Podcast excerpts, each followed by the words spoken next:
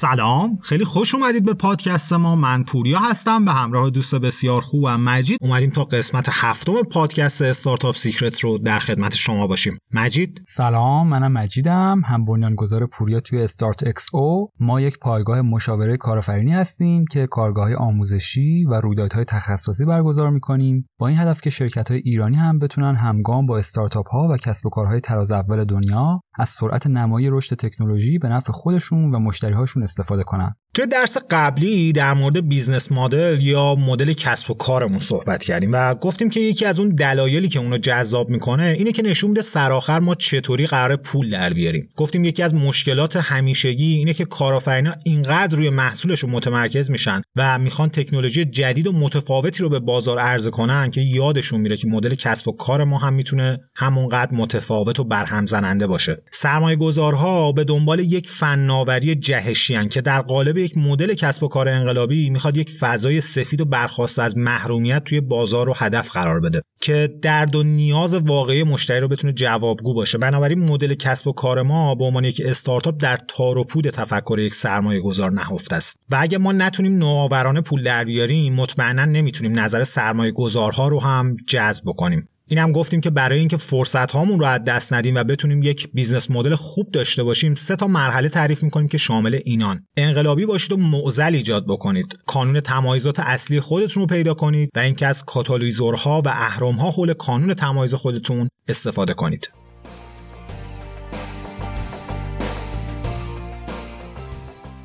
درس امروزمون در مورد استراتژی های ورود به بازاره. خیلی مهمه که بحث امروزمون رو در کنار مدل کسب و کارمون بررسی بکنیم. پس همینجا از شما می‌خوام که اگه هنوز فرصت نکردین کارگاه درس شیشمون که در مورد مدل های کسب و کار انقلابی هست رو ببینید یک بار دیگه مرور کنین یا حداقل پادکست درس 6 رو گوش بدید که کارگاه امروزمون براتون معنی دارتر بشه.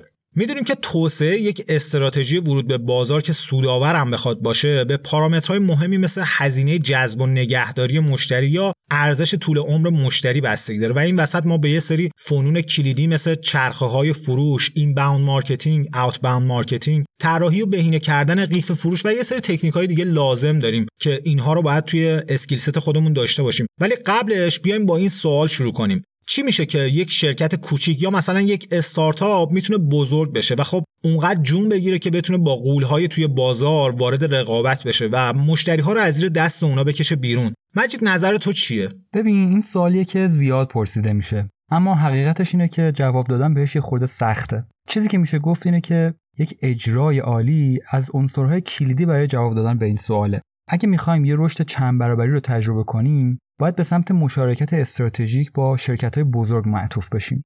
آیزاک نیوتون یه جمله معروف داره که میگه اگه بتونید ایستادن روی شونه ها رو یاد بگیرین می‌تونید سریعتر بزرگ بشین. در این مورد قبلا هم صحبت کردیم که ما به عنوان یه استارتاپ باید تمام منابع و انرژی خودمون رو روی کمینه محصول یا همون MVP بذاریم و به وسیله اون یه کمینه بازار دستیافتنی یا MVS رو نشونه بریم. یادمون باشه که ما هیچ وقت نمی‌تونیم همون اول کار یک محصول تمام ایار ارائه بدیم. که تمام نیازهای بازار رو هدف گرفته باشه.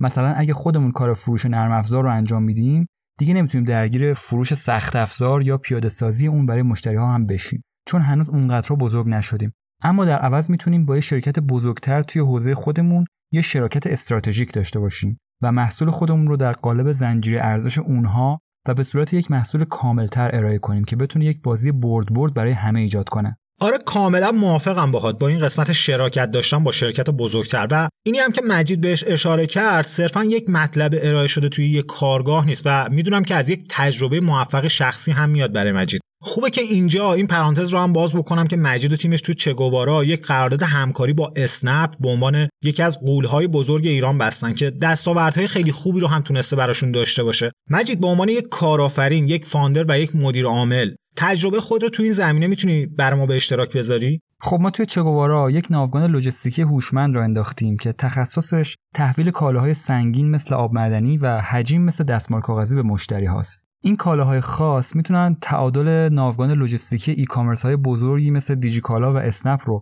که برای کار توی مقیاس بالا بهینه شدن به هم بزنن. مثلا یه باکس آب معدنی حدود 7 برابر یک محموله عادی دیجیکالا سنگینه در حالی که شاید یک دهم اون ارزش داشته باشه و جابجا کردنش اصلا به صرفه نیست همین مسئله در مورد دستمال کاغذی هم به علت حجیم بودنش وجود داره این یک فرصت عالی برای ما بود که بتونیم با اسنپ که در حال راه یک سرویس به اسم اسنپ ساپلای بود همکاری کنیم. سرویس ساپلای برای سوپرمارکت ها و رستوران ها طراحی شده تا اقلام مورد نیازشون رو در حجم بالا با قیمت مناسب تأمین کنن. و ما با شروع این همکاری ناگهان با تعداد زیادی سفارش جدید و سنگین روبرو شدیم که حجم عملیات ما رو چند برابر کرد. و ما برای اینکه سطح سرویسمون پایین نیاد بین سازی اساسی توی فرآیندامون ایجاد کردیم که شاید به طور طبیعی دو سال طول می‌کشید تا به این سطح از فروش و اون سطح از توان عملیاتی و سطح سرویس برسیم. این خودش برای من یک تجربه بی‌نظیر بود چون که زیر فشار رفتم و ناچار شدیم که با فوریت روالهای جدید به وجود بیاریم و سیستم های قبلی رو بازنگری و بهینه سازی کنیم و الان همه از نتیجه اونها خوشحال تریم مرسی مجید از اینکه تجربه ناب و دست اول خودت رو با ما به اشتراک گذاشتی.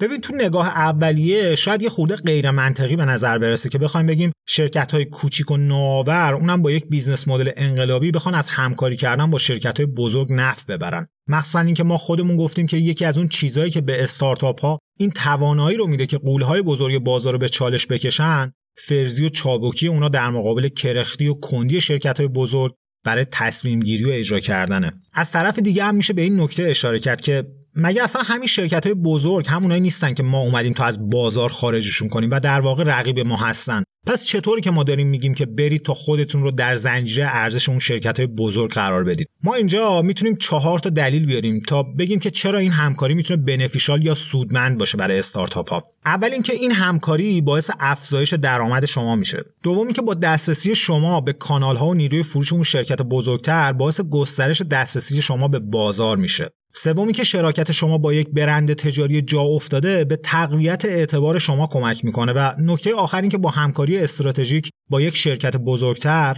شما سریعتر به بازار ورود می‌کنید و هزینه هاتون رو کاهش می‌دید. حالا مجید با تجربه‌ای که داشتی سوال من از تو اینه که چطوری می‌تونیم یک شریک تجاری خوب رو برای ورود به بازار انتخاب کنیم؟ ببین ما گفتیم که این شراکت قرار یه شرکت استراتژیک باشه. برای یه شرکت استراتژیک ما باید با آگاهی کامل وارد اون بشیم و چشممون رو باز نگه داریم. پس خوبه که یه سری سوالهایی رو اینجا از خودمون بپرسیم تا ببینیم همکاری کردن با کدوم شرکت بزرگ می‌تونه برامون سودمند باشه. اولین چیزی که باید بپرسیم اینه که عناصر و المانهای یک راهکار یا یک محصول کامل که مستلزم همکاری ما با یک شرکت بزرگتر هستن چیان؟ مثلا محصول یا سرویس ما تکمیل کننده کار کدوم شرکت بزرگه که بتونه برای هر دوی ما سود ایجاد کنه؟ یا مثلا کدوم شرکت می‌تونه به ما کمک کنه تا علاوه بر اینکه سهم خودمون رو از بازار افزایش میدیم رقبامون رو هم از بازار بیرون کنیم. این موارد در ظاهر می‌تونه خیلی ساده به نظر بیاد. ولی وقتی وارد جزئیات اونا میشیم پیچیدگی های زیادی جلوی پای ما میاد. پس خوبه که یه سری نکات رو قبل از هر شرکت استراتژیک مد نظر قرار بدیم. مثلا اینکه آیا این همکاری باعث گره خوردن نیروهای فروش شرکت بزرگتر برای فروش محصولات و خدمات ما میشه یا نه؟ یا اینکه این همکاری فرصت upselling یا بیش فروشی رو برای ما فراهم می‌کنه. یا اینکه آیا مطمئنیم که وقتی از پشتیبانی شرکت بزرگتر استفاده کنیم مشتری های نهایی خودمون از ما جدا نمیافتن؟ یا وقتی که داریم با استفاده از اعتبار شرکت بزرگ قراردادهای تجاری انعقاد می‌کنیم می‌تونیم از نام تجاری و برند خودمون محافظت کنیم و درگیر هویت اونا نشیم و هویت مجزای خودمون رو حفظ کنیم؟ اینها سوال ها و مواردی هستن که توی همکاری با یک شرکت بزرگتر باید بهشون توجه بشه. حالا اینجا این سوال می‌تونه پیش بیاد که خب این همکاری چه سودی برای شرکت بزرگتر داره؟ اونا اصلا برای چی باید با ما همکاری کنن؟ یکی از اشتباهاتی که استارتاپ ها و شرکت های کوچیکتر مرتکب اون میشن اینه که وقتی میرن سراغ شرکت های تجاری بزرگ با این تفکر میرن که خب اونا قرار برای ما چه کاری بکنن؟ و اگه این همکاری راه بیفته چقدر می‌تونه برای ما سود برای ما سودمند باشه؟ در صورتی که کاملا برعکس اینه. بهترین راه اینه که به یک شرکت مراجعه کنیم و به اونا بگیم که ما چه کاری می‌تونیم برای شما انجام بدیم. و چطوری به اونا می‌تونیم نشون بدیم که این شرکت برای اونها سودمند و حتی ضروری خواهد بود؟ معمولا یکی از منافع اصلی که شرکت های بزرگ به دنبال اون هستن به دست آوردن یک مزیت رقابتی ناشی از ورود سریع به بازاره و اینکه بتونن محصولاتشون رو خیلی چابک و سریع توسعه بدن و خدمات بیشتری عرضه کنن.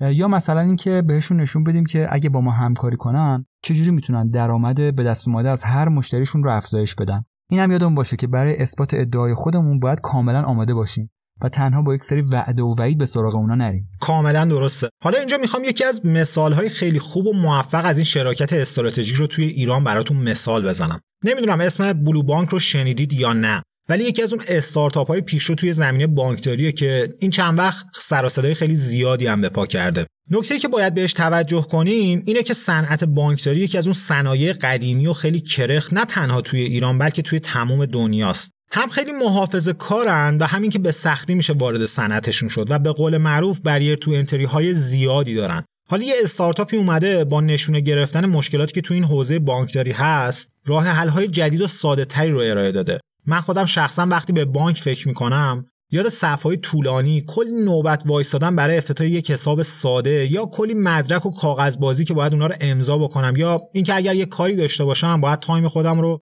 جوری تنظیم کنم که بین ساعت هفت تا یک و نیم خودم رو برسونم به بانک تا کارم انجام بشه. حالا این بلو بانک اومده یک بانک تماما دیجیتال درست کرده که از همون اول کار که پروسه افتتاح حساب هست رو به صورت آنلاین و توی اپلیکیشن خودش انجام میده و اصلا شعبه فیزیکی هم ندارن. پشتیبانیشون هم 24 ساعت هست شما 12 شب اگه مشکلی برات پیش بیاد یه مسیج بهشون بده و کارتون رو راه میندازن. و خب حتی وقتی اپلیکیشنشون رو نصب بکنی خودتون متوجه میشین که اومدن یه نگرش جدید رو به این بانکداری سنتی ایران القا کردن. حتی اینو تو طراحی و دیزاین کارت آبربانکشون هم می‌تونید ببینید که اون شکل و شمایلی که هممون سالها بهش عادت کردیم رو اومدن متحول کردن. توی چند ماه گذشته من هر وقت میرم جایی با کارت بلو بانک پرداخت می‌کنم همه با تعجب نگاه می‌کنن که این دیگه چیه و مطالعه همچین کارتی رو ندیده بودیم. جالبه بدونید که این تیم بلو بانک آخرای سال 98 با شیوع کرونا توی کشور کارش رو شروع کرده و با علم به این موضوع که قراره با یه سری چالش های خیلی بزرگی توی صنعت بانکداری ایران روبرو بشن اومدن یک تصمیم استراتژیک خیلی خوب گرفتن و اون هم همکاری کردن با بانک سامان بوده. که خودش از بانک های خیلی موفق و پیشرو تو ایرانه. اومدن و ایدهشون رو به بانک سامان ارائه دادن و نشون دادن که با چشم اندازشون می‌خوان صنعت بانکداری رو متحول کنن و چطوری می‌تونن برای جذب مشتری بیشتر به بانک سامان کمک کنن. امروز هم تمام خدمات بانکداری بلو بانک بر بستر بانک سامان داره ارائه میشه. حتی حساب ها و کارت آبربانکی هم که صادر میشه برامون همه در واقع همون شماره کارت های بانک سامانه و همه پول ها هم اونجا نگهداری میشه. و از سمت خود بانک سامان هم باز پرداخت پولا تضمین شده است و همزمان تضمین صندوق ضمانت سپردهای بانکی در بانک مرکزی رو هم دارند. در واقع بلو بانک شعبه مجازی بانک سامانه که با یه هویت مستقل به این صنعت سنتی بانکداری نفوذ کرده. طبق توضیحاتی که قبل تر دادیم فکر می‌کنم که واضح باشه که چطوری این شراکت استراتژیک تونسته هم برای تیم بلو بانک و هم بانک سامان تبدیل به یک بازی برد برد بشه. اگه شما هم علاقه مند شدید که مثل ما توی بلو بانک حساب با کنید و از فرایندهای زمخت بانکداری خودتون رها کنید اینو بهتون بگم که در حال حاضر متاسفانه فقط از طریق دعوتنامه می‌تونید توش حساب با کنید. اما جای نگرانی نیست. اگر خواستید پایین همین پادکست برای ما کامنت بذارید تا کد دعوتنامه رو براتون ارسال کنیم.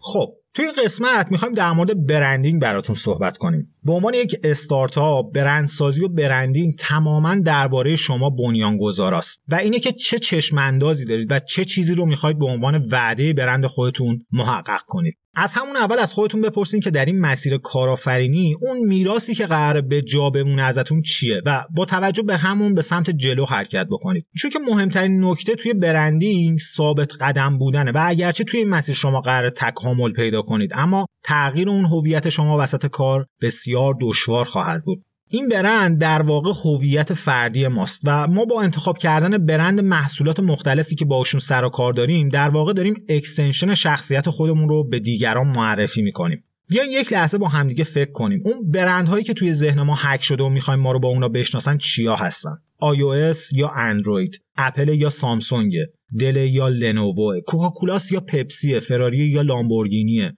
نایک یا آدیداسه. مثلا من خودم اندروید رو به iOS ترجیح میدم. کلا با محصولات اپل کنار نمیام. کوکاکولا رو به پپسی ترجیح میدم. مکدونالد رو به برگر کینگ ترجیح میدم. فراری رو به لامبورگینی و آدیداس رو به نایکی ترجیح میدم. در مورد شما چطوریه؟ کدوم برندها رو ترجیح می‌دید؟ چه چیزی در ذات یک برند هست که ما رو به اون جذب می‌کنه اما به رقیبش نه؟ اصلا چطوری باید این هویت یا ذات یک برند رو ساخت؟ مجید میشه برامون توضیح بدی؟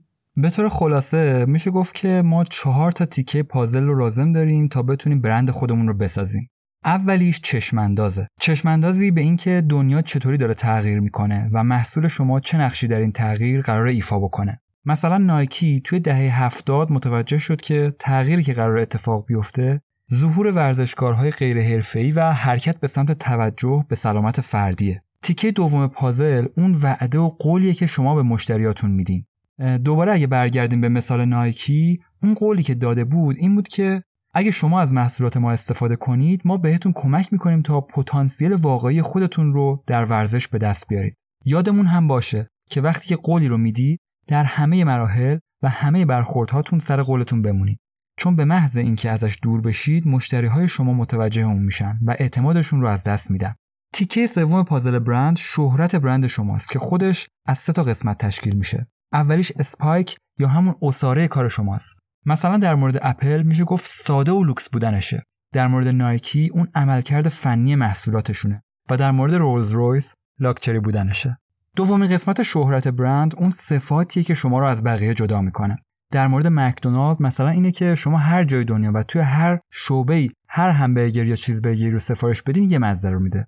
در مورد تویوتا اینه که ماشیناش خراب نمیشه. اینقدر نیاز به تعمیر و نگهداری ماشیناش پایینه که تروریستا هم حتی وسط صحرا ترجیح میدن که از تویوتا استفاده کنن تا از میتسوبیشی و نیسان. در مورد شیائومی اینه که محصولات دیجیتال درجه یک رو با یه قیمت منصفانه که کیف پول شما رو ورشکسته نکنه ارائه میدن. سومین قسمت هم از بحث شهرت برند هزینه ورود به بازاره که اونم بستگی به حوزه کاری شما داره. مثلا اگر خودروسازیه اون استاندارد ایمنی ماشین رو باید رعایت کنید اگه دارید دیتابیس می‌سازید استاندارد scale پذیری و قابل اطمینان بودن رو باید رعایت کنید. و اگه کارتون توی حوزه بانکداریه استاندارد اینه که نباید با پول مردم قمار کنید و وارد سفته بازی بشید. و نکته چهارم و تیکه پایانی پازل ساخت یک برند personality و شخصیت برند ماست. که یک موضوع technical نیست بلکه کاملا احساسیه. این همون جاییه که ما میگیم که شما خودتون در واقع هویت برندتون هستین. استیو جابز خود اپل بود. از سادگی لباس پوشیدنش تا نوع نگاهی که به ارائه محصولات جدید داشت همه اون چیزایی بود که اپل رو تشکیل میده.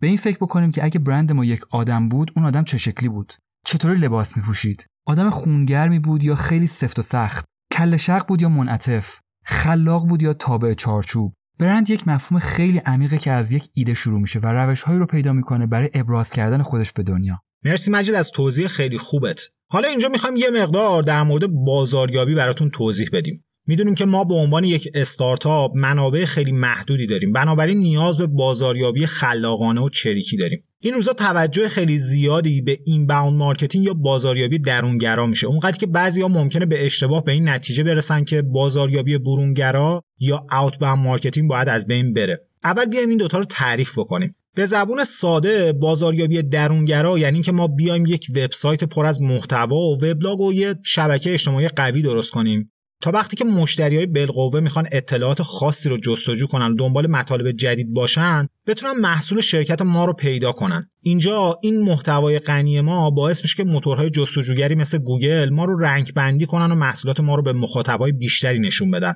اینم بدیهیه که این موضوع زمان زیادی رو میطلبه تا این محتوا آماده بشه و موتورهای جستجوگر رتبه ما رو افزایش بدن. در طرف مقابل بازاریابی برونگرا وجود داره که توی اون شرکت خودش برای گفتگو قرار پیش قدم بشه و برای مخاطب پیام ارسال می‌کنه مبنی بر محصول یا سرویس که حالا می‌خواد ارائه بده بهشون. مخصوصا برای business های B2B می‌تونه این خیلی موثر واقع بشه و ابزارهایی مثل ارسال ایمیل تا تماس تلفنی یا حضور در نمایشگاه و تبلیغات هدفمند رو شامل میشه. حالا استراتژی که مایکل اسکوک توی آزمایشگاه نوآوری دانشگاه هاروارد به اون اشاره می‌کنه اینه که یک استارتاپ بهتره که یک ترکیبی از هر دو تا این روش ها رو برای خودش استفاده بکنه. بازاریابی برونگرا می‌تونه یک راهکار سریع برای آزمایش و یادگیری و جهش توی برنامه های اولیه استارتاپ باشه. در حالی که بازاریابی درونگرا وابسته به تکنیکایی مثل سئو و بهتر کردن رتبه توی موتورهای جستجوگره و حقیقتش هم اینه که کار زمانبری هست و شما باید ماها صبر بکنید تا نتیجهش رو ببینید. شما خیلی وقتا کافیه که تلفن رو بردارید و چند تا تماس بگیرید یا توی یک نمایشگاه شرکت کنید و با افراد صحبت کنید یا حتی چند تا ایمیل بفرستید تا ببینید بازخورد اون مشتری بالقوه شما چی می‌تونه باشه. تاکنیک های برونگرا می‌تونن یک ابزار قدرتمند برای آزمایش سریع محتوای پیام های شما باشن و بازخورد خوبی بهتون میدن که می‌تونه خط فکری شما رو برای تعیین مسیر بازاریابی درونگراتون هموار بکنه. حالا که با مفهوم بازاریابی درونگرا و برونگرا آشنا شدیم میریم سراغ اینکه چطوری به عنوان یک استارتاپ و با اون منابع محدود خودمون بتونیم یک بازاریابی خلاقانه و چریکی با مکسیموم ایمپکت رو داشته باشیم.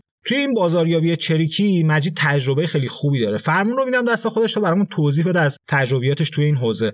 مهمترین ویژگی بازاریابی چریکی به نظر من ایمان داشتن و بکارگیری سطح عجیبی از خلاقیته که شاید خیلی ها جرأت انجام دادنش رو نداشته باشن. یه کمپین چریکی اگه خوب طراحی بشه به نسبت سایر روش های بازاریابی هزینه ناچیزی داره. اما تأثیری که توی ذهن مخاطب می‌ذاره برجسته است و تا زمان زیادی پررنگ میمونه. ما تا الان توی چگوارا چندین کمپین چریکی موفق داشتیم که یکی از اونها رو توی نمایشگاه الکامپ سال 98 برگزار کردیم. از شانس خوب ما این نمایشگاه در اوج گرمای تابستون برگزار شد و ما هم مصمم بودیم که از این فرصت نهایت استفاده رو ببریم. ضمن اینکه به کمک مهارت مذاکره قوی کوفاندرم وحید تونستیم که یک موقعیت سنفش با متراژ بالا در بهترین سالن نمایشگاه به دست بیاریم که فکر می‌کنم یکی از همسایه هامون که دیجی کالا بود بالغ بر 100 میلیون برای برپایی قرفش توی اون فضا که مشابه فضای ما بود هزینه کرده بود. راستش ما اون موقع که کوچیکتر هم بودیم نه توانایی پرداخت این هزینه رو داشتیم و نه خواستش رو. این شد که به بازاریابی چریکی رو آوردیم. ما هیچ هزینه برای ساخت اتاق برای قرفمون پرداخت نکردیم. فقط یک بنر 15 متری چاپ کردیم که لوگو و سایت چگوارا وسطش بود و یک چارچوب فلزی برای نصب بنر اجاره کردیم و چند تا هم نورافکن یک نیسان آبی نو تمیز هم برای چند روز کرایه کردیم و پشتش رو پر کردیم از آب معدنی و گذاشتیمش وسط غرفه. یه مسابقه هم طراحی کردیم که تقریبا همه آدمهایی رو هدف گرفته بود که به نمایشگاه اومدن و در اوج گرمای تابستون و بعد از کلی پیاده روی تشنه و دنبال آب هستن و دلشون می‌خواست تا می‌تونن آب بخورن. خوبه که بگم این آبها رو هم برندهای واتا و نسله اسپانسر شده بودن و ما هیچ هزینه‌ای براشون پرداخت نکرده بودیم. خلاصه اینکه استقبال شرکت کننده ها و حجوم بازدید کننده به غرفه ما توی اون نمایشگاه شگفت انگیز بود و در عین حال کل هزینه کار برای چگوارا که شامل غرفه و نیروها و فیلمبرداری و اجاره زمین و غیره می‌شد از ده میلیون تومن تجاوز نکرد. ولی ما موفق شدیم باهاش سر صدای معرکه‌ای بپا کنیم. به نظر من این همون قدرت شگفتانگیز بازاریابی چریکیه که خلاقیت رو جایگزین هزینه می‌کنه و باعث میشه برجسته بشید و توجه رو به سمت خودتون جلب کنید. هر چقدر هم که رقباتون بودجه بزرگ برای بازاریابیشون در اختیار داشته باشن اگرم خواستین می‌تونین چگوارا رو توی اینستاگرام سرچ کنین و صحنه های جالب و خندهداری از مسابقه خوردن 1.5 لیتر آب معدنی در سریعترین زمان ممکن توسط شرکت کننده ها رو اونجا ببینید